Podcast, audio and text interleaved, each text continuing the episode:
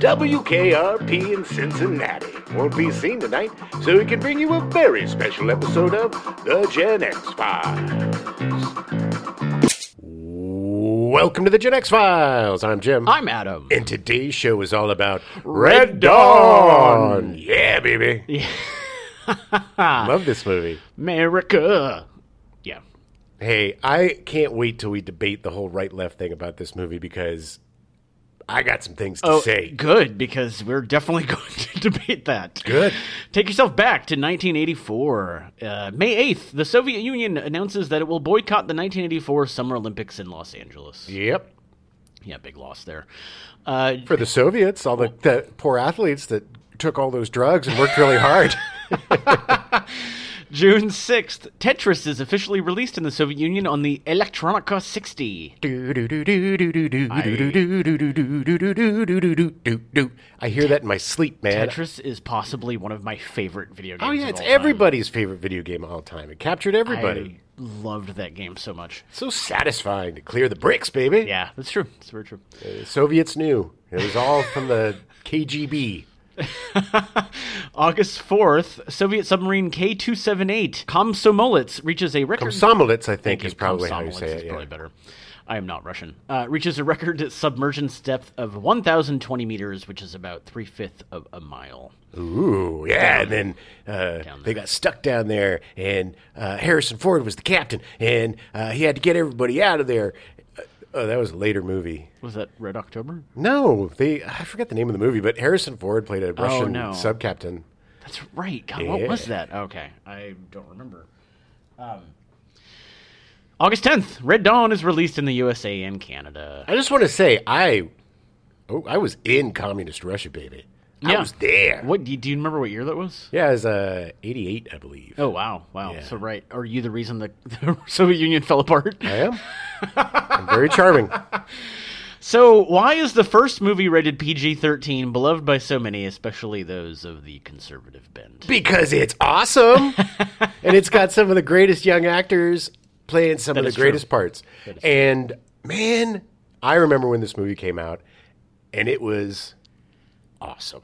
It was revelatory. I, that's not. It's just that the fact that it's like, can that happen? Yeah. It was more like this is fun. Okay, here okay, to take all the politics and the BS away from it, I'm going to tell you as a 14-year-old or 13 whatever going Yeah, to this yeah. movie what it was like with probably went with laser tag larry Yeah, because we went yeah. to movies a lot together but it was just it th- this was the time again this is why we're doing this month Right. you know of the of these movies that were just you know just killing g- fields you know what i mean Yeah, it was yeah. just like these action movies that had kind of like it, it gave us the satisfaction of fighting the russians when we couldn't fight them because Right, you know we were all deathly afraid of nuclear war and you know the russians were you know people don't remember just how bad we thought the russians were man i mean just oh yeah, yeah. the Cold War was no joke. We had to, s- you know,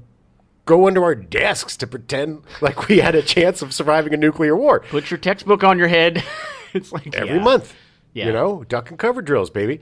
But so it was just fun to see kids our age fighting a war. And it wasn't Yeah, like, yeah. oh yeah, man, rah rah. It was more like, ooh, this No, is this no. is creepy. And it's a very look. I know it didn't turn out to be the movie that it was supposed to be Yeah, yeah. but it still isn't a really pro-war movie you know yeah, no, it's not. I, I think it's been perverted into that over the years. Yes, because once people take ownership of something, Yeah. then they change the meaning of everything to fit into their schism or their Right, ideology, right. you know, of their of their doctrine. and you can do Yes, that. I mean, yes. you can interpret art any way you want. Yeah, yeah, yeah, for sure. I don't see it, you know, as I see it as a very pro. It's a, it's still a rah rah Reagan movie, but it's not the same as like Rambo three, No, or Rocky no. four. It's not just a you know, they they had a sympathetic, the Nicaraguan general, Yeah. was a sympathetic character, Yeah, you yeah. know, they they got the weirdest, creepiest looking guy to play the Russian general. a guy who looks like he belongs in a Lord of the Rings movie. uh, as an ancient elf or something. I don't yeah, know. yeah. But still, like seeing that movie, it was it was exciting, man. I mean, it was Yeah. seeing us like kids. There's a lot of movies like Taps, which isn't you know it's a very different movie because it's a lot more. Yes. yes. it's a lot more serious, but there's like Ten Soldiers, you Yeah, know, the kids, yeah. like Rambo with kids. There's all these movies where kids kind of become the heroes, Yeah. Yeah. you know, and it's not a tragic African child soldier Right, story of conscription. It's Yeah. you know, it's these people put into a situation and and you got to do what you got to do. And and basically that's what this movie is. Is these Yeah. kids Yeah. I I I there are very few movies that start so quickly and just Oh, go, yeah. like Yeah, this for movie sure, for sure. this movie is great in terms of hitting the ground running and and there's a you know the the kids are kids they're still jealous Yeah, yeah. they're still sullen they still fight you know they're not like these super heroic they turn into that Yeah. Yeah. over like i don't know a year or two i don't know how long the No, it was uh, like four months. okay, so a little, a little bit much. But I mean, you know, they learned because they had to. you Yeah, know? it was a situation where they were literally doing this every day. So like, it, Yeah. it it's not unbelievable. I mean, it, it does stretch a little bit, but but still, it's not unbelievable. what movie doesn't stretch? But the fact is, is that this is a fantasy film, Yes. and that you can identify with these characters Yes. because if you watched a bunch of Soviets paratrooping in, you would grab a gun and go fight them. The movie was originally called Ten Soldiers. Uh, it was written by Kevin Reynolds. Uh, it was set in the near future as a combined force of Russians and Cubans launched an invasion of the southwestern U.S. Ten children take the hills when their small town is captured, turning it into a turning into a skilled and lethal guerrilla band. Uh, and that's what instruments do they play? uh, they were a jazz ensemble. They were- that sounds good. They were- hey, you know, uh, fusion jazz is a great way to fight the enemy. Uh, Kevin Reynolds was barely 21 when he had written the script while attending USC. Uh, producer Barry Beckerman read the script, and in the words of Peter Bart, longtime editor in chief of Variety magazine, Thought it had the potential to become a tough, taut art picture made on a modest budget that could possibly break out into a wider audience. his father, uh, Sidney Beckerman, helped him pay a $5,000 option for the script. Uh, Sidney Beckerman was an old school producer who had worked on films like Marlowe in 1969, starring James Garner, Yeah, Rockford. uh, Kelly's Heroes in 1970, starring Clint Eastwood and Telly Savalas. My first uh, celebrity meet, Telly Yeah, Savalas. Telly Savalas. Joe Kidd in 1972, starring Clint Eastwood. Eh. Yeah, uh, Marathon Man in 1976, starring Dustin Hoffman. is it safe? Uh, that has one of the most disturbing scenes ever in a movie. It's a few disturbing scenes. Yeah. Uh, and The Adventures of Buckaroo Banzai in the Eighth Dimension in 1984, starring Peter Weller, uh, that was released on the same day as Red Dawn. Better movie. I'm going to give it. I got to I'm giving it. Out of the two, and I love Red Dawn. I've got a lot of Buckaroo Banzai, yeah. Buckaroo Banzai is one of my absolute favorite movies ever. It's just such a weird, awesome movie, and I can't believe you haven't seen it. And every day that you haven't seen it, I take it as a personal offense. I'm I'm not watching it until we cover it. oh, man, then I'm going to be offended for a long time. And We're going to have to do an emergency s- show. surprised that we haven't covered it yet. If it's your one of your favorite movies of all time, I was waiting for you to bring it up. we can do weird sci-fi movies. That'll work. That's quite a swallow. Yeah. Mm. uh, so Kevin Reynolds wanted to direct, but the Beckermans wanted someone more established. Yeah, he's only 21. He's still in college. Yeah, He he had some, you know, he had some cojones. He, he was like, "Hey, whatever, you want my stuff? I I can see he's young and brash. Sure. I mean, hey, go for it if you're going to go for it. I mean, he's he's barely 21 and he just had a script options. Like I would totally be like, "Yeah. Calm down. Yeah. Calm down, Reynolds. I can direct anything." Yeah. Uh, so Walt, Walter Hill was actually briefly considered for the script before turning it down. He would have been great. And that's pretty, it is really ballsy of Kevin Reynolds to want to. You're not going to get something if you don't ask. Right, but it's also, it's a very complicated first movie. It wouldn't, It you is. know, it's not like some, it's not like his real first movie. Yeah, yeah. Uh, Fandango. Yeah, yeah. That is very true. that is very true. Uh, so the Beckermans pitched the project to David Begelman at MGM, but were turned down. Uh, Begelman was dismissed from MGM in 1982. They tried again at the studio when it was run by Frank Yablans. Yablans! Yeah, good old Yablans. He's always coming up. Yablans was the former head of Paramount who oversaw the release and marketing for The Godfather, The Godfather Part 2, and Chinatown. He's a, he's a great guy. He's a legend. Yeah. Yeah, yeah. Senior vice president for production Peter Bart, uh, who remembers it as a Sharply written anti-war movie, sort of Lord of the Flies. He took the project to Yablans, who had previously worked with at Paramount, but this is all before he became the, the editor in chief of Variety. Right. Uh, by this point, Kevin Reynolds had caught the eye of Steven Spielberg at USC, Yeah, he's always checking out them youngies. skulking around USC like a creeper. Who's that guy over there? This is a fantastic movie you've made. I really like your short film. Maybe we could have lunch one day. Oh, God. Uh, Spielberg really enjoyed his short film Proof, which was later shepherded by Spielberg into the nostalgic feature film Fandango. It's a really good movie. I've never It's seen a it. great I- cult movie. It is. It's it's the best thing that uh, Judd Nelson ever did. Oh yeah, He's like the button up. He's very funny. Oh, really? Yeah, Really? he's great. Interesting. And Kevin Costner's really charming in it, and it's it's especially seeing especially seeing it after these guys kind of hit it. yeah. It's yeah. really fun to watch. yeah. Uh, yeah, so it, it was released in 1985. Reynolds wrote and directed it. It starred Kevin Costner, Judd Nelson, and Sam Robards. And can I just say, I got to Mm-hmm. go back for one second. Sure. It's pretty awesome that Steven Spielberg kept his eye on kids and helped their Yeah, careers. yeah. I don't. we always joke around it being creepy or yeah, whatever. yeah, he's because it's not. more fun. But it's it it really is a testament, at least in his. I don't know if he still does it, but at least in his younger days, to try to help, you know, Yeah, up and coming I mean- talented folks. Well, a lot of it too is that I, I think that Spielberg has had the foresight to be like, yeah, I can start producing stuff and like getting stuff made and, Yeah. and still make a ton of money at this. And cultivating young talent, Yeah, and, yeah. and being able to find a stable of directors that he could go to, Right, and, right, you know, exactly, that, that exactly. basically owe him Yeah, their careers. exactly. Yes. Uh, Shrewd. Fandango was set in the early 70s as a final road trip for a group of buddies that were getting married uh, or going off to Vietnam. Uh, essentially, they just weren't going to be their little s- friend group anymore. Yep. Uh, Reynolds began a long friendship with Kevin Costner after hiring him for Fandango when Costner was a little known actor. Reynolds would go on to direct a string of movies like Robin Hood Prince of Thieves in 1991. Yeah, I, I don't mind Robin Hood Prince of Thieves. Yeah, uh, Waterworld in 1995. I also don't. I feel the same way about Waterworld. It's kind of like okay, it's entertaining. Waterworld Uh, is whatever. boring. It's so long, and his character is so nothing. Yeah, yeah. The mariner drinking his own pee pee. the only good thing about that is the ridiculously over the top Hopper performance that we Oh, get. yes. you want to see one of the greatest American actors chew, chomp, spit out, and chew again that scenery. That's Mr. Hopper in Waterworld. Is it uh about about as good as when in uh, Speed when he was uh, playing the villain in Speed? Uh, Look, my favorite thing about that movie is the bad guys are called the smokers because they like to smoke and they have a whole ship full of cigarettes and they're always smoking. So I back when I watched it, I was a smoker and I'm like, you're- "Oh, yeah, I'd be, I'm- I'd be I'm on the a smoker's smoker." time. Yeah. I'm really not down with the Mariner. If you want a good version of Waterworld, go to Universal and watch the the stunt show. Yeah. it's ten minutes long and it encapsulates the entire movie. Pretty much. Uh, so Costner and Reynolds actually had a falling out during the end of production, with uh, Reynolds having to this to say about Kevin Costner. Kevin should only star in movies he directs. That way he can work with his favorite actor and director.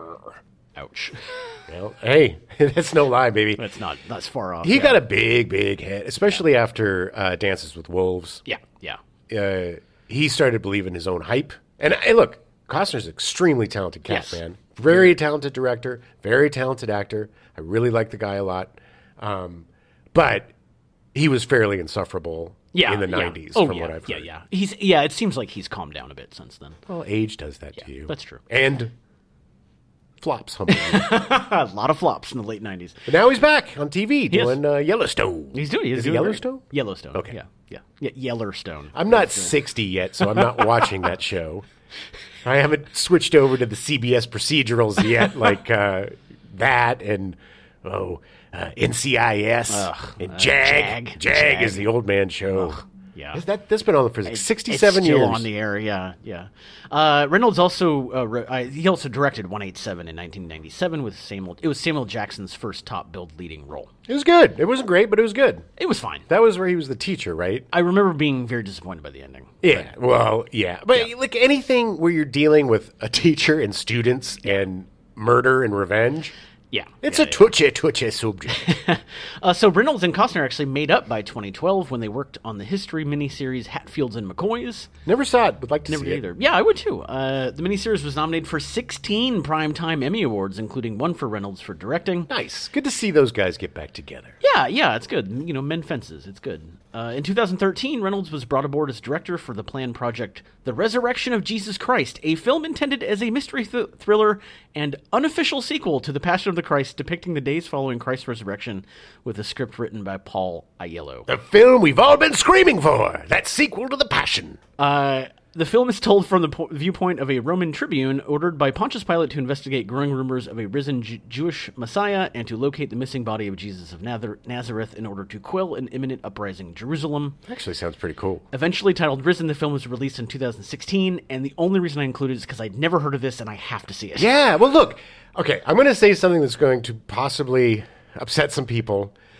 I don't mean to, but this is just something I would like to see. S- reading that, I would love to see like A- a- Uh, like a procedural? Yeah. yes, Yeah. like yeah. a investigate investigative movie, Yeah. like a cop movie where these Roman quote unquote detectives Yeah, yeah. are investigating the Jesus, and I'm going to say this word, myth, um, and they disprove it or whatever, however Yeah, it comes. yeah. But I would like to see some sort of like historical, accurate, like non interesting, yeah. religious, you know, not, you know, and take it for what it is. I'm not saying, you know, I don't know. I'm not Gad. I have died and seen the, you know, the last page of the book. This is only my personal beliefs, but uh, and I respect your belief, uh, not yours, Adam, but other people's. Um, oh, I know. but I think it would be really interesting to see that movie. I agree. I agree. This is why I'm curious to see what this eventually became because I don't think they they totally went that direction. If I looked Um, good in a Roman skirt, I'd say let's make it. All right. But I've got really pasty, hairless legs that are pretty gross. Your legs should not be on screen. no, no, no. Very spindly too. All right. So anyway, uh, back to uh, Ten Soldiers, as he was calling the script. Uh, due to his involvement with Spielberg, MGM bought the script for Ten Soldiers. Uh, it was right after this that the executives at MGM had a brilliant idea for this little art house anti-war film. Peter Bart recalls. The chieftains at MGM got a better idea. Instead of making a poignant little anti-war movie, why not make a teen Rambo and turn the project over to John Milius, a genial filmmaker who loved war movies? The idea was especially popular with a member of the MGM board of directors, General Alexander Haig, the former Nixon chief of staff who yearned to supervise the film personally and develop a movie career. Ugh, God. Yeah, yeah. I. th- It's. Mm, yeah. Stay, stay in your lane. Yeah, that lane is treason. Correct. Most of MGM's execs were opposed to Milius directing, except for Yablon's. It certainly appears as though this was Frank Yablon's idea to completely change the tone of the film. Yablons. hey, man, he saw. But okay, let's be honest. He Yeah. saw the, the, the. He felt the wind changing, Yes, he did. the wind of public opinion, and he did the right thing. I mean, in terms of business, I think he did the right thing Totally, to make a, a- totally. to make a popular movie. You know, it's like he could have made three million dollars making a serious, gritty art house movie, which would have probably been a lot better. And but Yeah. it would have also probably been forgotten and not It would have made money. no, and it wouldn't become a cult hit. Yeah, the tide was Maybe, well, I don't definitely know. shifting. I mean, re- what- at that point, Reagan had won had won a lot by a lot. I mean, it was it, was- it was very much shifting in a very conservative way. Oh yeah. Uh, so Peter Bart claims he made a last-minute attempt to get Reynolds to direct the film and went to see Spielberg. However, by this stage, Fandango was in rough cut, and Bart sensed that Spielberg was disappointed in the film and would not speak up for Reynolds. Yeah, Fandango. But you know, I mean, you got to be honest. yeah, yeah. It's, it's show business, not show friendship. yeah, I mean, it's impossible that Reynolds just, you know, he at that point he wasn't a good He director. was not that I mean, he wasn't a good director. He was an inexperienced director. was young, This yeah. is his first film. Thank God, Fandango was his first film. So Yeah. Spielberg could be like, "Hey, buddy, you're gonna need to make a few more, Yeah, uh, get a few more of these under your belt before you tackle something as big as Ten Soldiers." Fandango was never given a wide release, although it has now gained some cult status with people like Quentin Tarantino praising it. and me, Uh, Tarantino's actually said that he saw it five times the week that it was open, and he, he's like, "I'm pretty sure it was only there for a week." yeah, probably. I I remember I used to manage a video store in Boston. No, Oh, yeah, And uh, one of the kids that worked there was like, "You got to check this out," and Yeah. I did, and I loved it. nice, nice. So, John Milius was signed to direct at a fee of 1.25 million dollars plus a gun of his choice. What?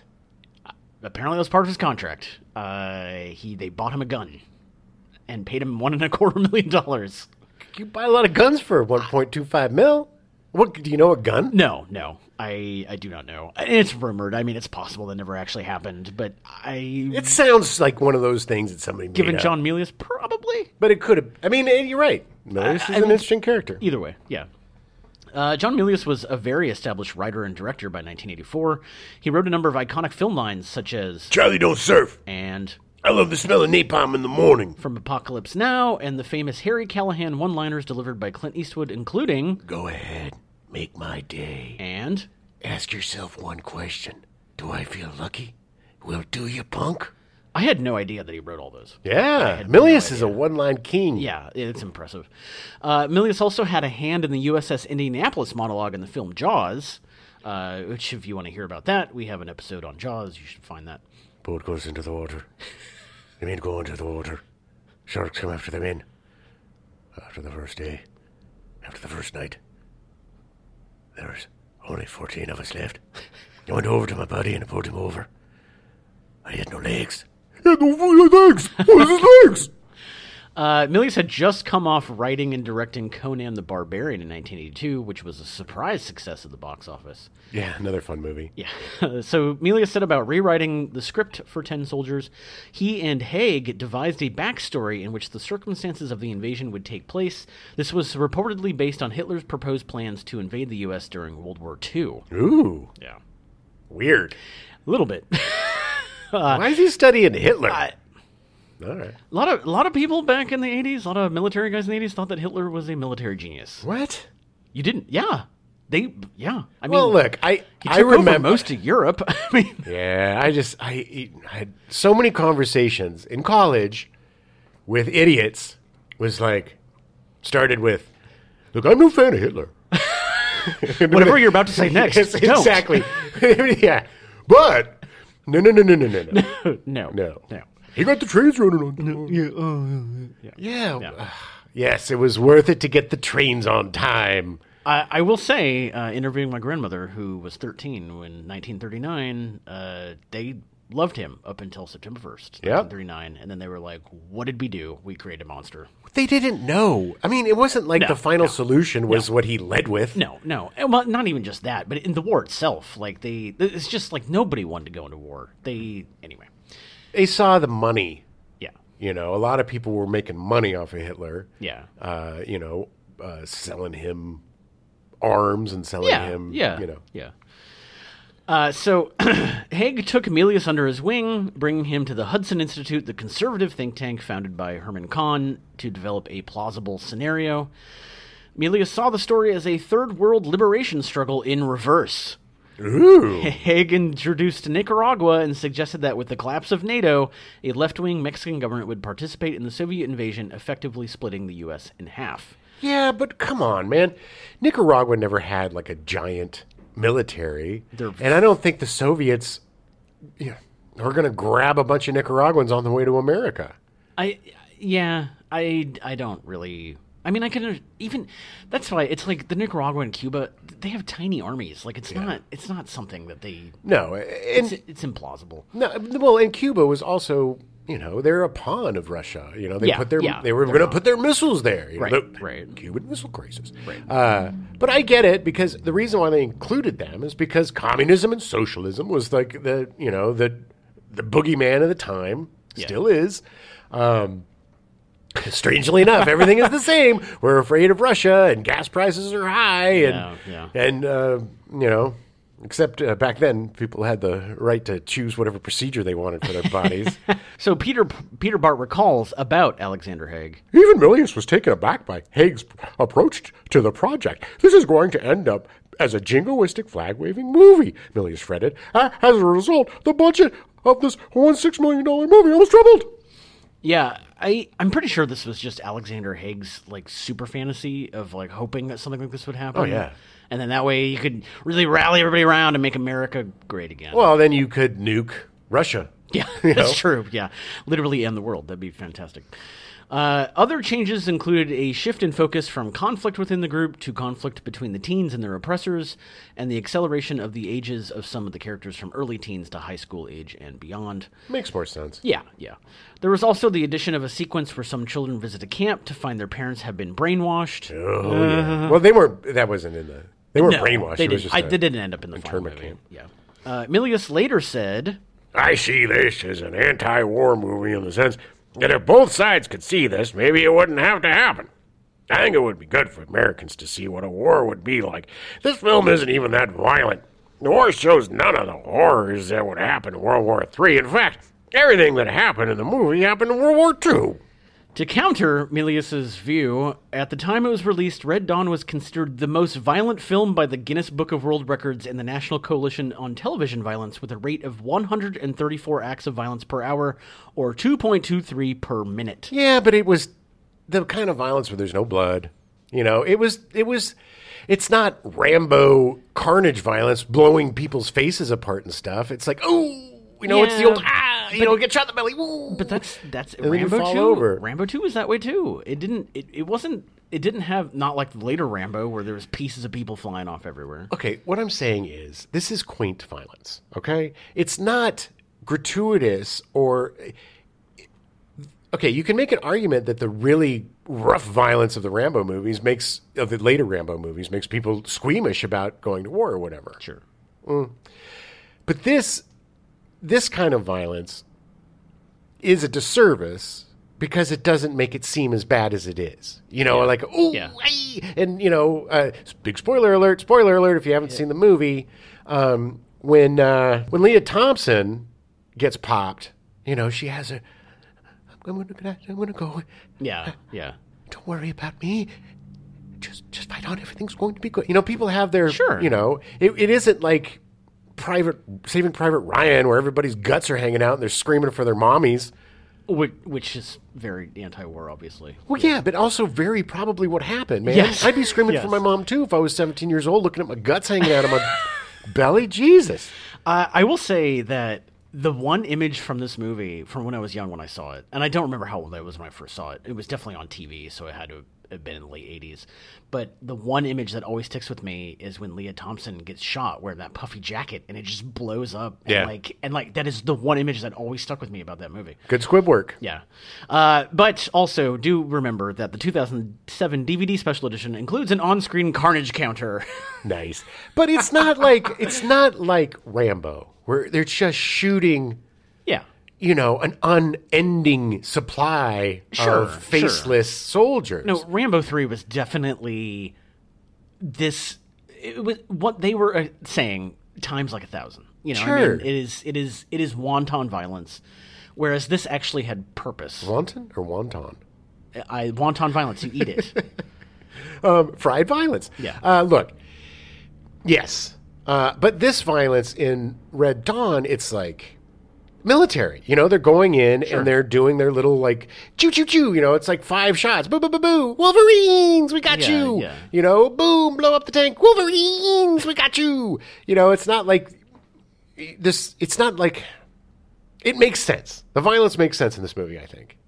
sure, I, that doesn't discount the fact that there was violence in the movie. Yes, but it's not a ballerina movie. It's a movie about war.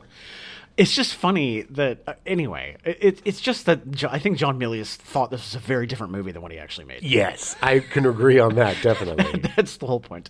So Peter Bart recalls that Yablans pushed through f- filming faster than Melius wanted because MGM needed a movie over the summer. Ugh. Yep. Good old execs. Melius wanted more time to plan, including devising futuristic weaponry and to not shoot over winter, but he had to accede because MGM was the boss. yeah, nobody wants to shoot over winter. The cameras freeze up. Everybody's cold. It's like a huge pain in the ass. It adds a ton to the expense. Yeah. and it's just it, it- and, and it's miserable. Yeah. Uh, due to the, the accelerated schedule, the Pentagon actually withdrew its cooperation from the film. Yeah, I, I, I mean, I don't know if that really matters to the movie or not. I mean, if they were going to get equipment, it does. Yeah. So most of the the cast were relatively unknown at the time Red Dawn was made. Uh, Patrick Swayze is Jed Eckert. Jed, Jed Eckert. Don't cry. Don't cry. Turn it into something else. Turn it into something else. Don't cry. Turn it into something else. okay, okay. He appeared in the poignant MASH episode Blood Brothers in 1981 as Private Sturgis, whose wounds are minor, but who is found to be terminally ill with cancer. Such a sad. Ep- I I don't remember many Mash episodes, but I sure remember that one. Hi, I'm doing okay. Oh, Yeah. Well, you're not doing okay. You've actually got cancer. And I'm Oh. going to make a joke about it. I Man. better go put on my dress and run away. yeah. Uh, that same year, Patrick Swayze appeared in the TV movie Return of the Rebels with Barbara Eden. Nice. And then in Genie. yeah, the genie, yeah, or genie, not the just genie. Genie. She's the genie, yeah. well, Genie is a genie. Uh, and in 1983, had a brief stint on the short-lived TV series The Renegades, playing a gang leader named Bandit. I remember that show. I do not at all. uh, Swayze became better known to the film industry after appearing in The Outsiders in 1983 as the older brother of C. Thomas Howell and Rob Lowe. Yeah. In the same year, Swayze played a United States Marine Corps trainer in Vietnam, the Vietnam rescue film Uncommon Valor with Gene Hackman. Great movie. And The Outsiders, man. Francis Ford Coppola found the next generation of stars Everybody. and put it in that movie. Literally everybody. Rob Lowe, uh, Tom Cruise, Charlie Sheen, Ralph Macchio, C. Thomas Howell, Everybody. Patrick Swayze, Yeah, it's crazy. and uh, uh, uh, uh, eyebrows, eyebrow Jackson. Eyebrow. guy talks like dope. I'm gonna get you, pony boy. the guy from Something About Mary. Oh, uh, n- no. I always want to say Modine. That's not right. It's, um, ah, I never remember his name. I literally never remember his name. But I know who you're talking about. Yeah, well, he was in it. So, of course, Swayze went on to become a huge heartthrob and action star, in part in due to this movie and in, and because of uh, Dirty Dancing. Um, There's this restaurant in Los Angeles called Kate Manolini's. I don't know if it's still around, but it was a really nice kind of like uh, restaurant, and and and uh, occasionally my friends and I would go there to grab drinks or to Mm-hmm. grab something to eat, and we would always see Patrick Swayze, and he was always the nicest guy. Always Ah. Oh, yeah. held the door open if you were there. Always said hello if you were there. You know, oh no, you get your car first. You go ahead in front of me. And just the sweetest man. uh, yeah. Very short. Very short. guy. really? Really? No, not very short. Everybody to me Short. is short because I'm tall, handsome. Because you're 18 feet tall. yeah, I'm a tall drink of water, but uh, but very very sweet man. I have never heard one bad thing about Patrick Swayze. No, Um, very talented, very sweet guy. Very, very sad. Loved his fans. Loved working. Great dancer. Just great marriage. Great, great, great, great, guy. Yeah. Very, very sad when he passed. Oh my god! And just after he had done that amazing role. In Donnie Darko, when he just did Oh, that did amazing Donnie- role yeah. in Donnie Darko, is Yeah. that spoiler alert, spoiler alert, spoiler alert, pedophile? Yeah. You know, something so was against such a type. great- it was yeah. so good to see this guy. It was so perfect because he's so lovable and such a loved, beloved, and lovable actor to be this monster. It just makes me sad. I wanted to see so much more of that. It was it was the beginning of his third chapter, and Damn. and it was sucks that it got cut off so soon. yeah. yeah, He was remarkable. He was fantastic, yeah. Uh, see, Thomas Howell is Robert Morris. yeah. Uh, in 1982, Howell made his film debut as Tyler in Steven Spielberg's E.T. the Extraterrestrial. Zero charisma. At the age of 15, Howell was cast in Francis Ford Coppola's The Outsiders. Snake old pony He boy. played Ponyboy Curtis. Snake old pony Oh, boy. That was that was uh, when uh, little Ralph Macchio. he got, yeah. he got it- when they were s- saving the socias, and he got crushed by the fire, and he's all dying, and he's like, and Pony Boy, he's just crying, he's crying, and Dallas is crying, and that that was the part played by the man who we can't remember. remember his name was Dallas in the movie, but uh, and then and then old Machio turns to him and he goes, "Stay cold, Pony Boy." Stay cold. Stay gold, which means stay, gold. gold. Stay, gold. Yeah. Not cold, gold. Stay cold. Stay cold, Always Ponyboy. cold. Stay away from fire because I was Stay cold, killed by baby. fire. Oh, what a great movie. Such a good adaptation of that book. Yeah. And I, oh man, The Outsiders, if you haven't seen it, Fantastic. Jesus, man, watch that movie. Uh, Howell's portrayal of Ponyboy was his breakthrough role, and it earned him a Young Artist Award. Uh, he was great in that. he's- Great. Yeah, he's gone on to have a very long career in film and TV, and is still doing stuff. My favorite of all C. Thomas Howell. Howell? Howell. I was thinking of- Howell. when I said that, I was thinking of. Uh, Howell. I was thinking of Thurston Howell the Third from, from Gilligan's Island. But uh, my favorite C. Thomas Howell movie is The Hitcher Oh, yeah. with Rutger oh, Hauer. Yeah. Oh, yeah. Oh, and Jennifer Jason Lee. Oh Terrifying my God. movie. Spoiler Terrifying. alert! Spoiler alert! Spoiler alert! If you haven't seen this movie, by the way, watch it today. Yeah. But when he's eating them French fries, and he pulls that finger, and when he, when Rooker's got Jennifer Jason Lee tied to that truck, man, holy friggin' moly! It's- oh my God, Cat and Mouse, one of the greatest Cat Brutal, and Mouse brutal, movies brutal. ever. Yeah. Please, and Rooker Hauer is delicious. He's great in it. Yeah. Uh, l- Horrible remake. Don't watch that. yeah. d- Don't watch. Watch the original. That's the rule on this show. Ignore the remakes. The only thing that I would say eh, not to ignore the remake would be Ocean's Eleven. Yes, that, they they did do better than the really Yes. lazy, lazy. But if you watch the otherwise, original, yes. Sorry for this tangent, but I love the Rat Pack. Love them. Yeah, you know, yeah. I'm a huge Sinatra music fan. Not so much as a person. Seemed like kind of a jerk. Yeah. but uh, but Ocean's Eleven is boring. Boring, And you yeah. could tell all they did was go to the casino and gamble, gamble, gamble all night long, and then Oh hey, tumble into this. we should go shoot this thing. All right. What are we gonna do? Let's just make it up as we go. Okay, okay, here we go. I'll, I'll pause playing blackjack for 20 minutes. We'll shoot this thing. And go. It is not uh, uh, it, the the concept, the cast, and the title is awesome. Are all awesome. yeah. movie not so much. Yeah, So Leah Thompson as Erica Mason. Uh, Thompson made her home media screen debut in 1982 as Cecily Sissy Loper in the interactive live-action video game mystery disc Murder Anyone. I remember that. By the way, I totally remember Murder Anyone. Love this because it came out in 1982. Like, Yeah. it's crazy. Yeah, it was just this totally dig. It was weird that the the. They were trying so many new things then. That was around the time too, I think, Yeah. of the Don Bluth video games, the Yeah, Dragon's the Lair and Black Cauldron or something. Dragon Slayer. Dragon Slayer. And then there was Base another- Ace. I thought there was another one, Cauldron something. Maybe. some Cauldron. But yeah, but it they're like car- essentially you're playing a cartoon. Yeah, like it's yeah. And this was like playing a movie. Yeah. Uh, her movie debut came in 1983 with Jaws 3D, starring Dennis Quaid and Louis Gossett Jr. Poor girl.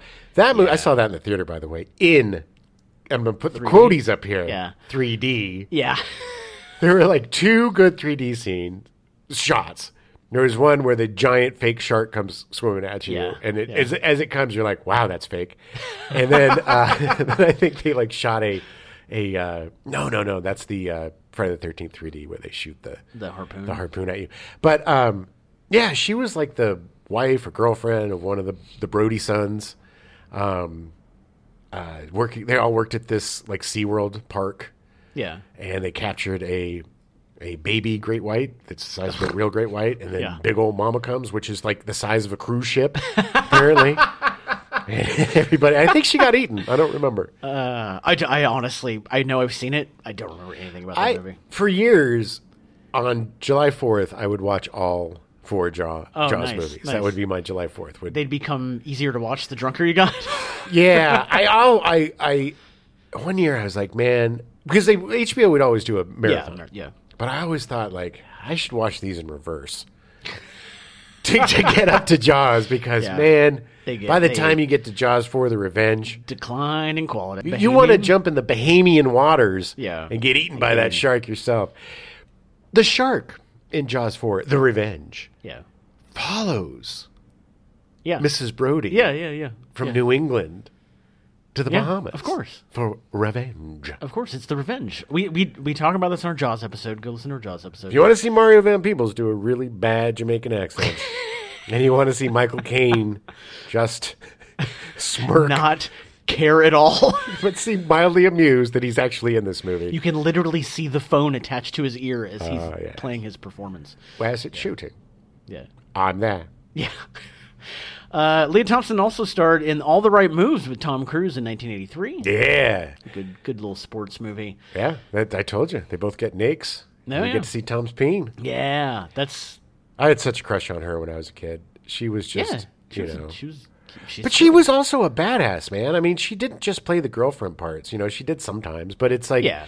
Red Dawn was a badass part, and there was so much going on with her character that we probably didn't see. Yeah. you know, I mean, because it it there had to be some sort of subplots or something of sexual violence or something. It's Yeah. one of them because it, they she turns feral. It's weird. Her character just turns into like this feral, weird. yeah. You know, There was actually in the original script, uh, and I think in the the Amelia script before they got to the shooting, there was supposed to be a relationship between Powers Booth and Leah Thompson in the movie. Right, but before this, she was before Yeah. she met Powers Booth, which Yeah. was her hope.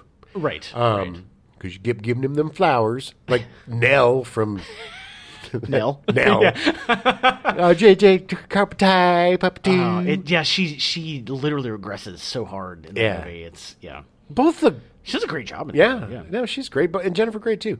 But they're just both like.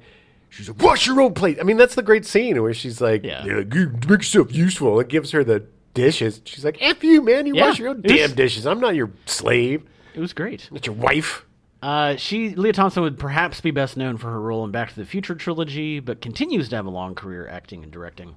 Great. And she had a uh, Caroline in the City had a te- television series Yeah. for years and years and years. Yeah, and years. she's she's had a great career, and, and she's fantastic. She's such a good actor. Deservedly I- so. I love her so much. so charming. Yeah. so good and so diverse. I mean, if you look at uh, Back to the Future versus Red Dawn, Yeah. oh, come on, man, completely, Yeah. yeah. range, baby.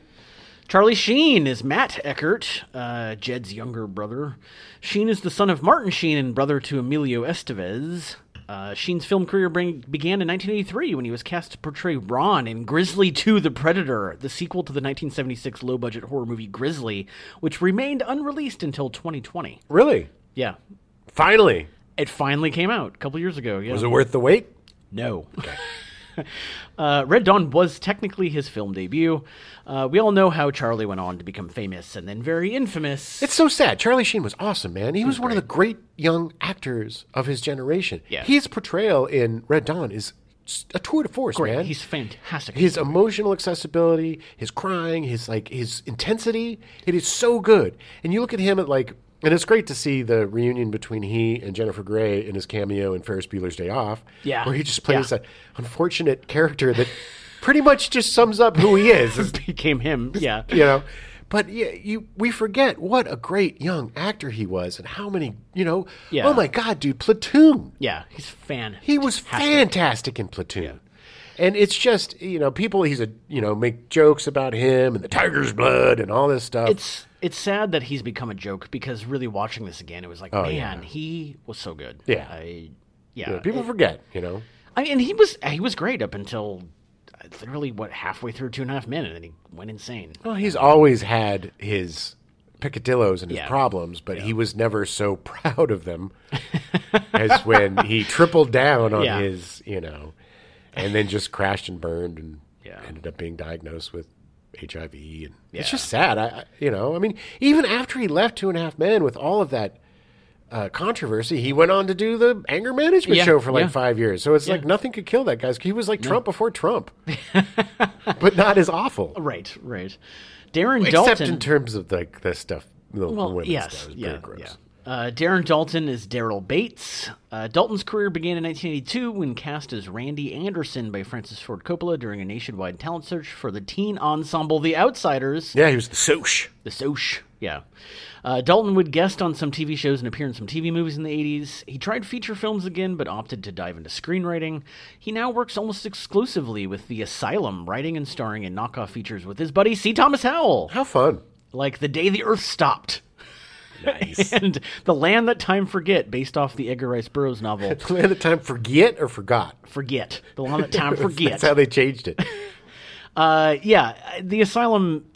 I, I have I have a newfound respect, and I'll we'll talk more about this in the Stepdad Show. Sure. but uh, because of of s- a certain thing I just watched, Yeah, but I I give it to Asylum Man. I mean, they're the knockoff kings. they make money. Of course they do. And that that is, I'm like, okay, Their whole business model is misdirection. Yeah. Their whole business model is accidentally renting their movie rather than the one that they've ripped off.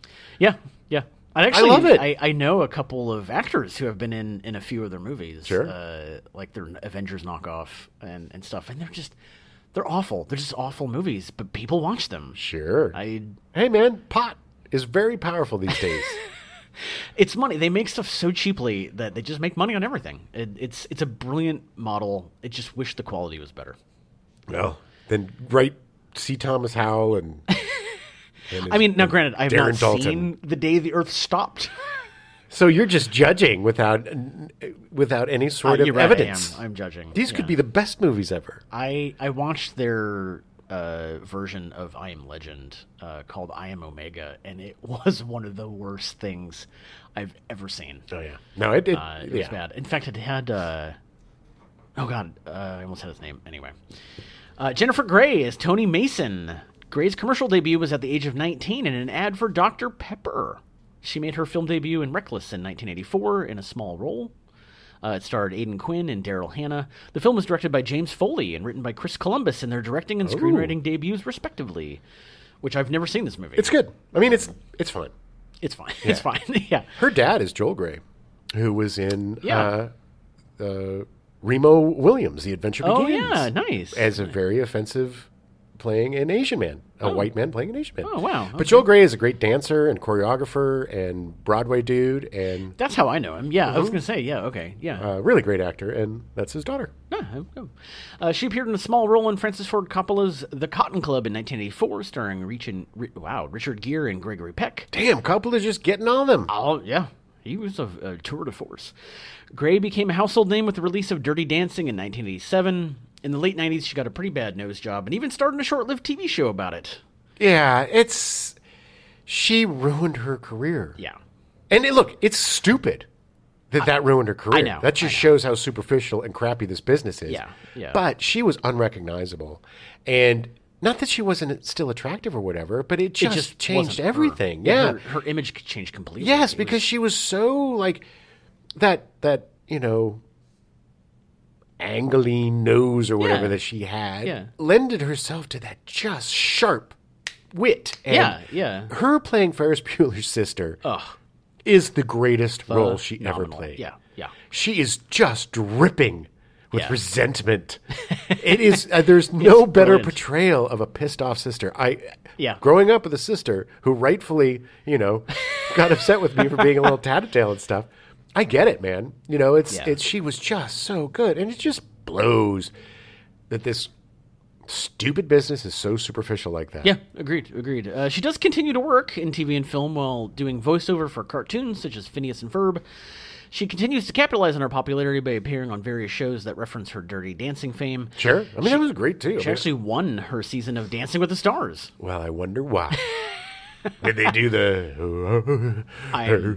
I have never seen one second of Dancing with the Stars. But I'm assuming yes. I'm assuming yes. But she appears at like conventions and stuff. Like she she's she seems very the, the thing is that even though Hollywood kind of rebuffed her because of this no job nose job, she has is still like she's like just took it in stride and was like, Okay, like whatever, I'm gonna capitalize on it however I can. I'm sure. I'm I'm really impressed that she got there. Yeah. But I'm sure when it first happened, it was devastating. Oh, I'm sure. I'm sure. I mean It's just you that know, first moment when people are like, I'm sorry, who are you again? And it's Yeah. like, Yeah. yeah. It sucks. It does. Well, it's the same. I mean, it's a different. s- a- a- a- it's a different situation, but Mark Hamill had the same problem where he, between Star Wars and Empire, Yeah. Uh. got into this horrific car accident where his face just went through the windshield, and he had to have facial reconstruction surgery.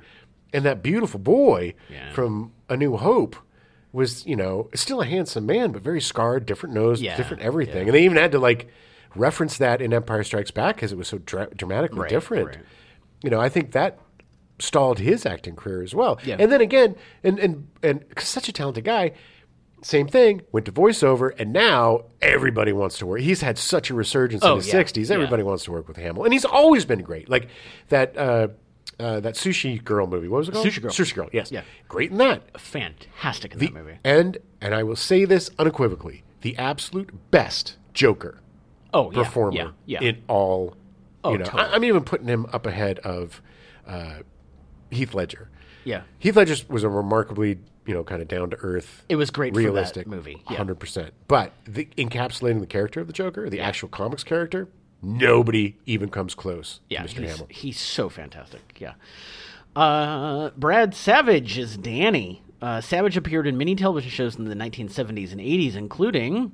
Salem's Lot, Chips, Smoking Mindy, Emergency, Fantasy Island, The Plane, The Plane, and The Love Boat. He appeared in several other films, including. Two Minute Warning, great movie, by the way. Two Minute Warning Yes. was about an assass- uh, Yeah, assassination at the- at attempt at the Super Bowl. Yeah, it's a great movie. One of my favorite Jack Klugman moments. Spoiler, spoiler. If you haven't seen this movie that nobody's seen but me, uh, he's like this gambler, and he's always losing. And then right at the end of the game, Two Minute Warning, because Oh, the yeah, game's almost over. yeah. He's he got the money, and he stands up, but I got the money. I got my money. Pow! It's a great movie. Ah, so much fun. Uh, the Apple Dumpling Gang, which I, d- I don't have never seen. Yeah, you have. Of course you Dumpling have. Gang? Apple Dumpling Gang with uh oh uh Don Knotts and uh Harvey uh, not Harvey Corman. Um Tim Conway, Tim Conway, and, Oh, and there are yeah. a couple of bumbling outlaws. It's like a Disney movie. They had the Apple, Apple Dumpling Gang rides again, and all sorts of dumplings. Uh, he was also in Echoes of a Summer, Never saw uh, it. No Deposit, No Return, and Return from Witch Mountain. Oh, great movie. Yeah, yeah, and Islands in the Stream. I think Return from Witch Mountain was the sequel to Escape from Witch Mountain. I think it was. Yeah. Well, because you're returning. You're returning, yeah, it would make sense. or maybe they returned and then they escaped. No. no, I don't think so. Uh, Savage currently plays bass guitar and sings in the celebrity group Banned from TV with Greg Grunberg, Hugh Laurie, James Denton, Bob Gini, Bonnie Somerville, and others. Nice. Yeah. Uh, Powers Booth as Lieutenant Colonel Andrew Andy Tanner, USAF. Still, one of the most amazing names in all of Hollywood. Powers Booth.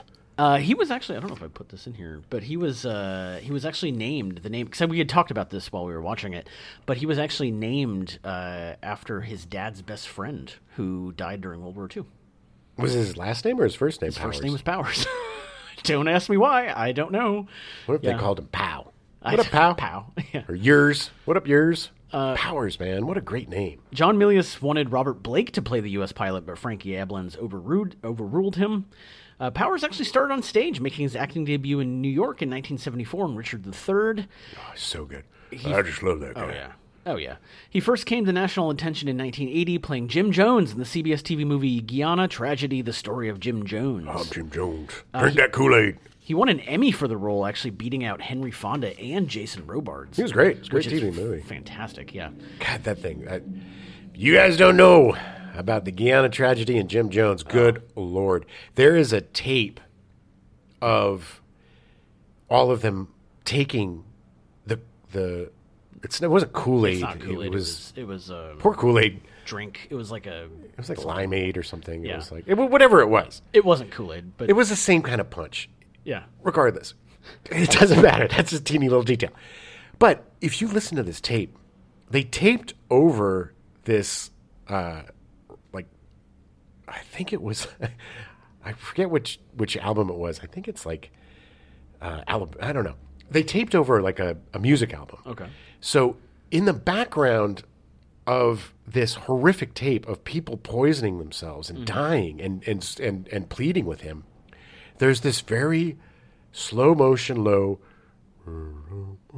Oh, weird.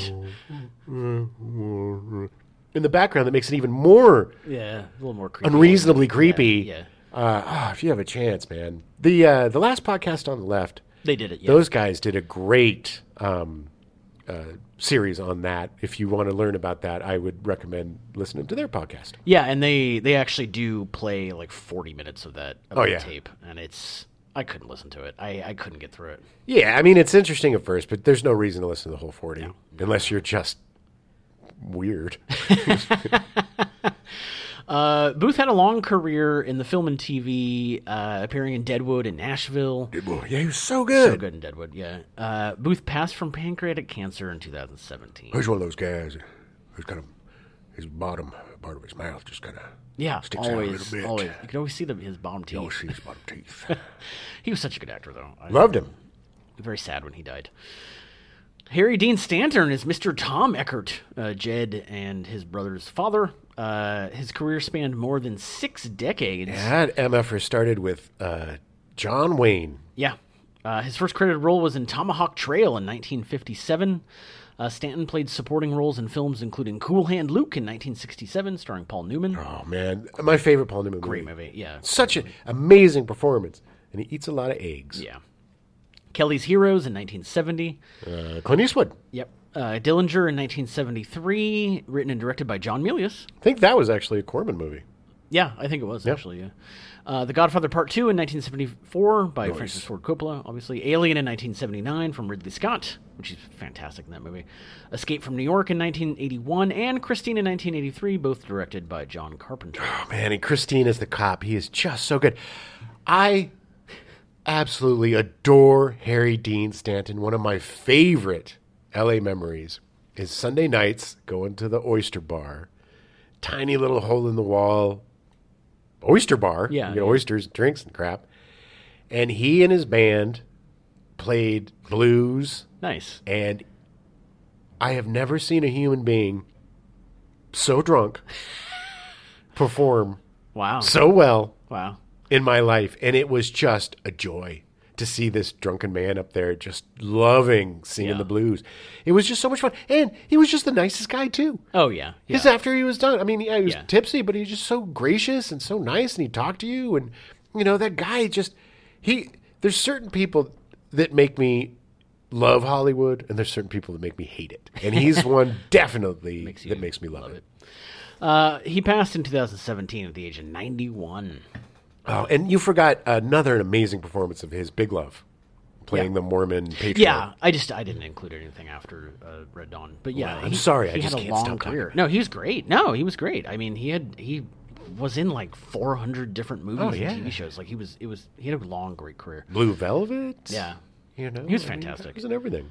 Uh, Ron O'Neill is Colonel Ernesto Bella or Bella, I, I, I guess it would be pronounced. Probably. Uh, O'Neill started his career on stage. He rose to fame in his role as Youngblood Priest, a New York cocaine dealer, in the black exploitation film Superfly in 1972 and its sequel Superfly TNT in 1973.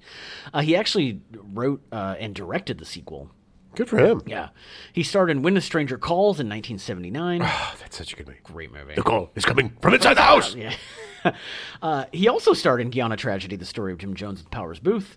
Uh, he con- continued to work until losing his four year battle with pancreatic cancer in 2004. F cancer, man. Yeah. Ugh. Yeah, but he was he was the uh, the How many of poet. these guys do we lose from cancer? Uh, I believe it's Powers and three him or and- four. Yeah, I don't know how Harry Dean Stanton died. I don't know if it was uh, natural. It was got to be. I mean, that guy just lived life until the fullest and made it. He was smoking cigs and drinking all the way till the end. Uh, William Smith as Colonel Strelnikov. Uh, in a Hollywood career spanning more than 75 years, he appeared in almost 300 feature films and television productions in a wide variety of character roles, accumulating over 480 total credits. He's just super weird looking. He is such an odd man. But so, I think he's probably the nicest guy in the world. I'm sure. I'm sure. But he he's just got that face, that face of Yeah. evil.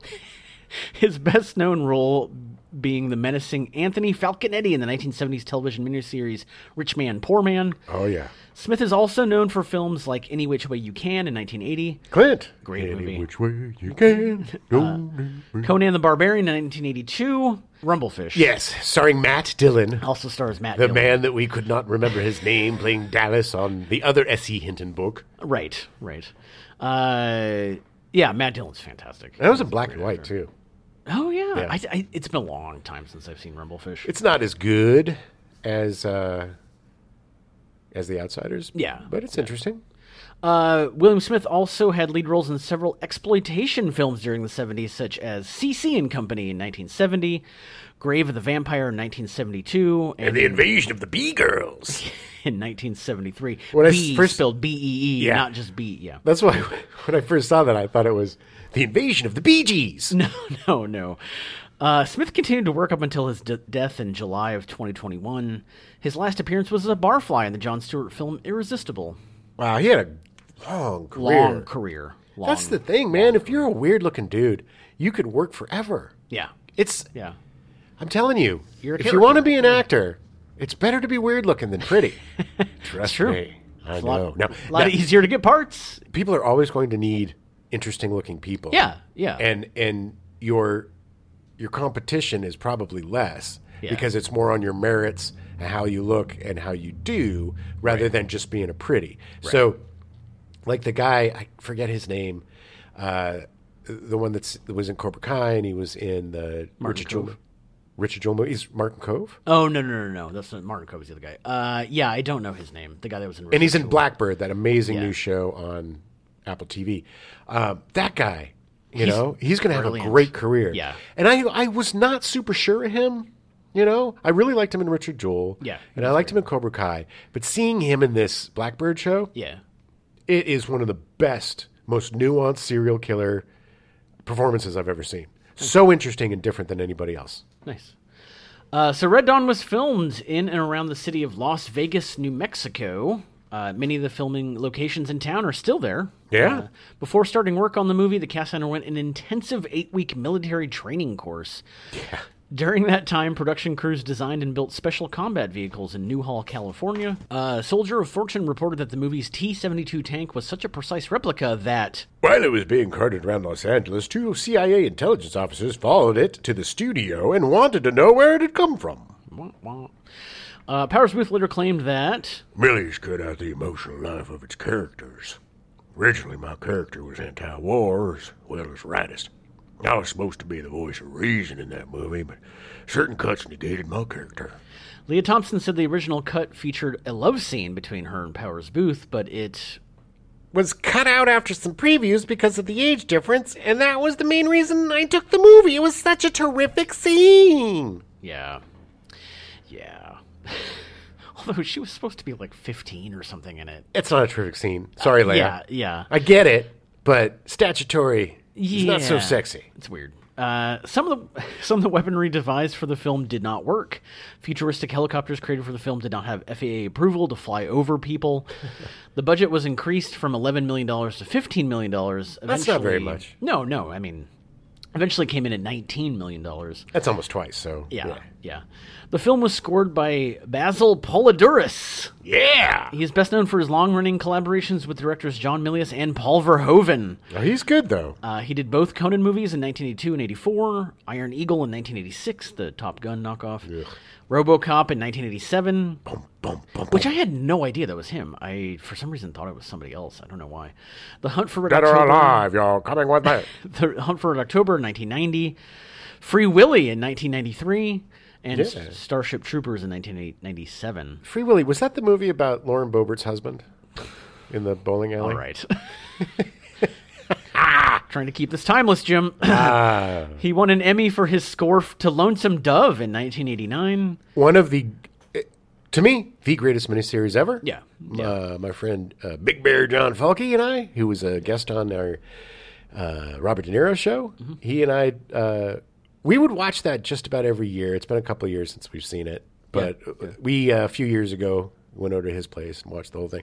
We're getting old, so we kind of napped through it because it's long. but uh, man, that is just if you like westerns, you like Tommy Lee Jones, if you like Robert Duvall, Yeah. if you like Rick Schroeder, um, watch that movie. Back before he went crazy. No, he was a kid. He was good. Everybody was great in that movie. Wiggle that bean. Gonna wiggle that bean. Uh, so Poliduris worked until he passed from lung cancer in 2006 at the age of 61. I have cancer, man. Um, yeah, that's especially 61, man. That just sucks. I, uh, Red Dawn ended up making just over 38 million dollars in the box office. The reviews were mixed. The New York Times said Twenty sniveling lily livers who suppose that John Milius has already reached the pinnacle of movie making machismo. A warning. Mr. Milius's Red Dawn is more rip roaring than anything he's done before. Here is Mr. Milius at his most alarming, delivering a rootin' tootin' scenario for World War Three. That was brilliant. Thank you. MGM actually had to apologize to Alaska war veterans for the film's advertising, which claimed that no foreign troops had ever landed on U.S. soil, overlooking the Aleutian Islands campaign of World War II, where Japanese soldiers occupied the Aleutian Islands, part of Alaska. A very forgotten part of World War II, but it's fascinating. Yeah, yeah. A few days after release, 35 protesters picketed the MGM UA building in opposition to the film. John Milius said, What these people really don't like is that the movie shows violence being perpetrated against Russian and Cuban invaders, which is what the demonstration was all about. My question is where were all these demonstrators when the Russians shot down that airliner? Where were they? Were they cheering? And what about those people being gassed and yellow rained in Afghanistan? There's really no pleasure in outraging these people. I suppose next some extreme right wing organization will give me an award which is equally ridiculous. Soon afterward, the Gun Owners of America announced they were honoring Milius for dramatically depicting the importance in our time of the Second Amendment. I just love that Melius was very prophetic. Yeah, I mean, guys, Yeah. of course, like we said, everybody wants to take ownership of stuff. yeah, yeah. Since the release, National Review Online has named the film number 15 in its list of the best conservative movies. BS. Yeah. Uh, While there's been no official video game released about Red Dawn, it influenced a number of games. Oh yeah. Freedom Fighters is a 2003 video game that takes place during a Soviet invasion of New York. This game is heavily influenced by Red Dawn's characters, costumes, and design. The plot of Call of Duty Modern Warfare 2 includes an invasion of the United States by an ultra nationalist Russia, where members of the United States Army's 75th Ranger Regiment have to repel the attack. Good game. It's a great game. I, one of my favorite scenes run through that fast food place. Like it's Oh, yeah. so great. Uh, Homefront from 2011, a video game by Red Dawn writer John Milius about a North Korean invasion of America, borrows heavily from the movie. I haven't played this, but I have heard nothing but great things about it. I played it on the 360, the Xbox 360. Uh, I really liked it, and I don't remember finishing it. Hmm. Um, kind of wish they would do a remake or something of it. I think they did a sequel. They, they think they did do a Homefront sequel, 2, yeah. For uh, for the last generation, Yeah. PS4. Yeah, I think so. I think so. One notable Easter egg relating to the film is a large billboard at a school sports stadium which reads "Go Wolverines." Uh, in turn, the plot of the 2012 remake of Red Dawn borrows heavily from Homefront, including the use of a united Korean threat, the use of rural and suburban settings for the primary action, and partisan warfare. A remake of Red Dawn, directed by Don- Dan Bradley, was released in 2012. Uh, the film takes place in the 2010s with North Korea invading the United States. Melius criticized the remake as terrible. well, I I was at the premiere of that movie. I, I- re- I reviewed this movie. Yeah, and uh, wow, was I so disappointed. yeah, yeah. Uh, so Not even the charm of Thor himself, Chris No, Hemsworth, no, could save this stinkeroo. And it had that one actor that I just can't stand. I'm not even going to say who it is because I don't remember his name and I don't want to single single him out. Uh, so he, so Milius criticized it as terrible after reading the original script where the villains were Chinese. Uh, villain Milius said, There was a strange feeling to the whole thing. They were fans of the movie, so they put in stuff they thought was neat. It's all about neat action scenes and has nothing to do with the story. There's only one example in 4,000 years of Chinese territorial adventurism, and that was in 1979 when they invaded Vietnam. And to put it mildly, they got their butts handed to them. Why would China want us? They sell us stuff. We're a market. I would have done it about Mexico. Okay. which I mean they did make it about the North Koreans, but at the end of the day, it's like okay, um, It had no. It was not good. heart. It had no was not good. nothing. It was just a cash grab, crappy remake. yeah, it, it wasn't good. It was yeah, it, even yeah, like you said, even Chris Hemsworth could not save that movie. It was just not good at all. Um, yeah, I had to review it, and it was it was one of the best reviews I've ever written because I hated the movie so much. Yeah. Well, they, there's a lot of passion and hate. Uh, so yeah, that's it. That's uh, that's all I got about Red Dawn. It is it is beloved by the conservative side. Uh, I I honestly think it's mostly because they see it as a fantasy of like, well, yeah, Yes, this of is what I course. would go do. It's a Second Amendment fantasy. It's not. There are parts of that movie that are absolutely ridiculous. Yes. Uh, I'm, I'm going to. I've been talking about this since we announced doing this, so I'm going to have to talk about it. There's the scene. There is a like an internment camp that they put up. They put all the, the parents and the rabble rousers and the, troublemakers. Mm-hmm. Yeah. in. Troublemakers. Yeah. So the kids stumble upon this, and uh, Harry Dean Stanton is one of the kids' dads. And uh, they're like, could you go get my dad? And they and then C. Thomas Howes, could you get my dad too? And then uh, Harry Dean Stanton comes over and he's like, boys, boys, shh, shh be quiet, quiet, boys. Okay, here. And then he goes into like what's going on, and, and so, you know, oh, where's my dad, Mister So and So? He's like, I don't know, son. and he starts crying, and then he's like, okay, boys, you gotta forget about me, okay? You gotta forget about me, and you just gotta survive, and you gotta do the thing. He's being all quiet. and He's like, yeah, I gotta, I gotta, I gotta, I gotta, Shh, be quiet. Shh, shh, shh, shh, shh. And then they start walking away. They get about five steps away, and it's real quiet. And all of a sudden, avenge me, boys! Avenge me! It, it, it literally makes no sense. No. the scene makes zero it's like sense. easy, pal. You know, you're. What are you putting? a- You're. You're. Ugh. It's just yeah. the scene where they line them up, where the the Soviets and everybody line them up, and they start singing the national anthem, makes it, that sentiment work so much better. Yeah. Than what they were trying to do with the "Avenge Me" Yes, screaming. because it like- shows the the you know the the determination of the Americans to the very end. You know, they're gonna they're gonna Yeah. spout the the American anthem. You know, they're Yeah. gonna they're they're gonna fight for their rights until the very end, which is good. You know, that's not a you know, it's Yeah. just it's the It's the fetishization Yes. of patriotism that ruins things like this. Yeah, exactly. This movie isn't a right wing movie, it is a movie about a ridiculous invasion, kids going up into the woods, Yeah. and then becoming a fighting force and helping them repel invaders in the occupied territory right, right. of America. I- I love the fact that all the, the conservatives that love this movie ignore the fact that the the teenagers, their heroes, use very left wing guerrilla tactics that Yeah. have been used by lots and lots of various guerrilla bands throughout the world. Yeah, and it's also I think they like the fact that it's, you know, they kill the traitor and it's just but they're missing the whole point, man. The whole thing is basically it's a coming of age movie Yeah, of these yeah. kids and how the best example of this is watch C. Thomas Howe Yeah, and his character through this movie. He is the best barometer of what would probably happen with kids. Yeah. It's such a good performance because he starts out as a very innocent, sweet kid, loses his parents, sees all this violence, and just becomes and just shuts down into Yeah. into a killer. yeah. He's yeah. just a killer. He has no emotion or no compassion because he can't. It's all Yeah. driven from him. Doesn't make him a good person or a good soldier. It makes him a tragic figure. yeah. And you know, he his death is completely avoidable. It was just you know, it's like what do It you, was- you- yeah. just run away, dude. You know, it's like it was suicide. Run at this helicopter and shoot know, my gun. the the the girls they don't want to be there. No, no. You know, they're not happy about it. Nobody's happy about being there. Nobody wants to be fighting this stuff.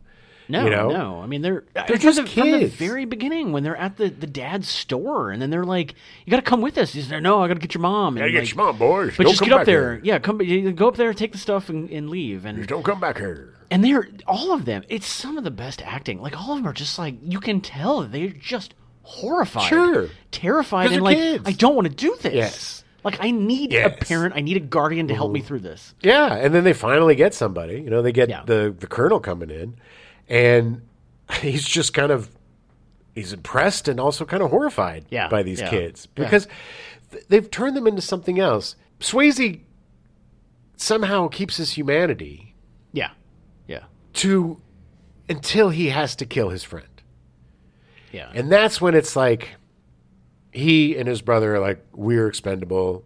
We're going to end this." Because he crossed the line to where, when this is over, he can't have a normal life. no, no. What do you do? He's not going to be able to go back to just being Well, a kid I or go think to that's the work at the part factory. of See Thomas Howell and him, Yeah. him just like, all right, this is it. My that's last what. stand. Yeah. Yes, this see these are the nuances that the that the alt right ignores. Right. when it's like, see, Second Amendment. If we didn't have a the thing that they love the most about it is that people use their crappy little guns to take on an army, and it's pure freaking fantasy. yeah, yeah, I'll tell you what, if this was the truth, here's what would happen.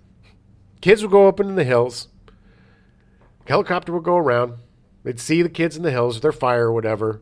Choop choop, two missiles, bing bang boom, they're all dead. Or If, they hadn't starved to death first, or well, I, I can see them living because they're camper kids. and, they, could, you yes, know, that's true. They were hunters. They're and stuff. survivalists. I see that. But first time they come into town, pop, pop, pop. Oh, you yeah. know? yeah. The fact that they just wander around town, like, okay, But that wouldn't make for a fun movie. no, but that's, no, it'd be for a short movie. it's a fantasy. It's a fun fantasy movie about.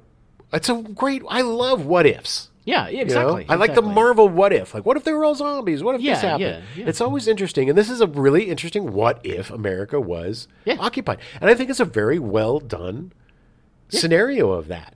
Yeah. the shot of all of the the beginning with all of the paratroopers coming down. Oh, It's it's done so well from inside the classroom. Yeah. and just seeing that in the distance and and, the like, and the actor who plays the teacher, who's also the the the, the screaming guy from Starsky and Hutch and Yeah. from uh, Last Action Hero, Right, right. He's so good as the teacher. He's like, what's going on out here? These guys are way off course. Hey guys, it seems like you went the wrong place. Hey, what you doing? Bow, bow, bow, bow, bow. You know, and it just from then, yeah, it just it goes. just moves. Yeah.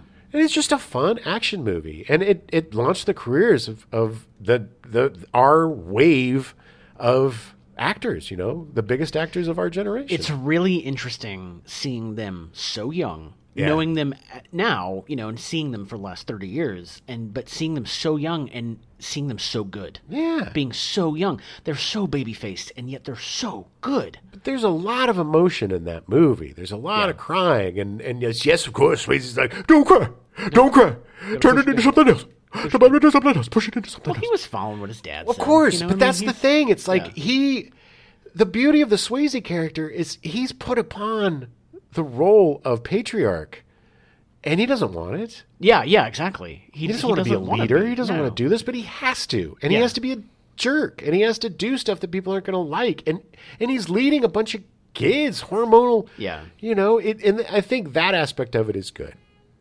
I think this whole right wing BS crap about it is just false ownership, and really I- doesn't reflect on the movie itself. I think you hit the nail on the head in that to them it is a fantasy movie that they're they think is reality and it's just not. Well, it gives them justification for having a thousand AR-15s or whatever Yeah, guns yeah. they have. My final thoughts, Yes. I guess, for this is it's a fun rip roaring. It's rip roaring, as they say. Uh, It is. it's a fun what if movie with a great group of young actors that's just starting out. You know, we get to see them at the beginning of their careers. It's uh, it, it's a good action movie. It moves fast. Yeah. and it's fun. There's don't look at the politics of it. Yeah, because yeah, there's no yeah. real politics to the movie. You know, Cheer for the kids Yeah. and, and and hope they make it through. because here's the thing, too. There's no real, there's very little explanation of what's going on in the larger world. Powers Booth kind of tells them, like, there's the occupied territory. and Yeah, You're in yeah. the middle of the occupied territory, but we have other territory, you know. So we kind of get, Yeah, the free, What's going free on? America, yeah. but the, but 98% of this whole war is told through the eyes and the actions of these children. And you have, they have no idea what's going on. Exactly, and we No don't idea. either, which would, and that makes it so much more works really exciting. well, yeah, yeah. It would have been so boring if we kept cutting back to like, you know, The president Or the pres- or like, oh, let's go get the yeah. or the war room, you know, where Yeah, they're like, we yeah. got to get, you know, what about these kids? We got to get them on our side. You know, it's like, these kids are doing the work for us. You know, it's like they didn't go into that crappy trap, you Right, know, right. of like making it bigger than it needed to be. And it does, and I will say they do show a lot of the invaders and like humanizing them in in, in, in a way that like d- you don't necessarily understand. You know, it's not like you support them, but But like you don't it- sympathize with them, but Yes. you see where they're coming from. They're not just faceless evil. Right. They're not the, you know, the faceless Vietnamese from the Rambo movies that just Right. are cannon fodder Yeah, and have no personality. They're just, you know, no, no, no. Apathetic and it does, and it, offals. like the mayor that that just rolls over and does whatever they want. Yeah, and, like, whose son it you know betrayed them. Yeah, you know yeah. it's it's there's a lot of stuff going on that's really good, and it's a judge for yourself, man. If you like it, you like it. If you don't, you don't. Don't let the hype around the you know whomever taking ownership of a movie change you know guide your view. Yeah, yeah, It's up yeah. to you whether you like it or not. I love this movie because as a kid I loved it, and you know yeah at that age I liked guns and. It was kind of a fantasy of like, oh yeah, I I get it, but you know, grew out of that, but I still love the movie, and I think most people can. It's it's it's a fun, great uh, encapsulation of the time, it's a it's a really entertaining movie. Yeah. and it's a good way to see kind of like the way that America was viewing the Russians and communism, Yeah. socialism of the era, and it's a great way to see some of your favorite actors in in, in their first roles. Yeah, yeah. We'll be back next week with the Stepdad Show. Uh, Oh, yeah. Chat about all of our recent viewings and uh, some other fun stuff about the raw, raw Reagan 80s. Yeah, what games we're playing, what's Yeah. going on. Anyway, we'll be back next week. Have a good week. You want to jump into the Baham- bah- uh, Bahamian, uh, Bahamian. the Bahamian. You want to jump in the Bahamian waters. We now return you to your regularly scheduled programming. Maud, already in progress.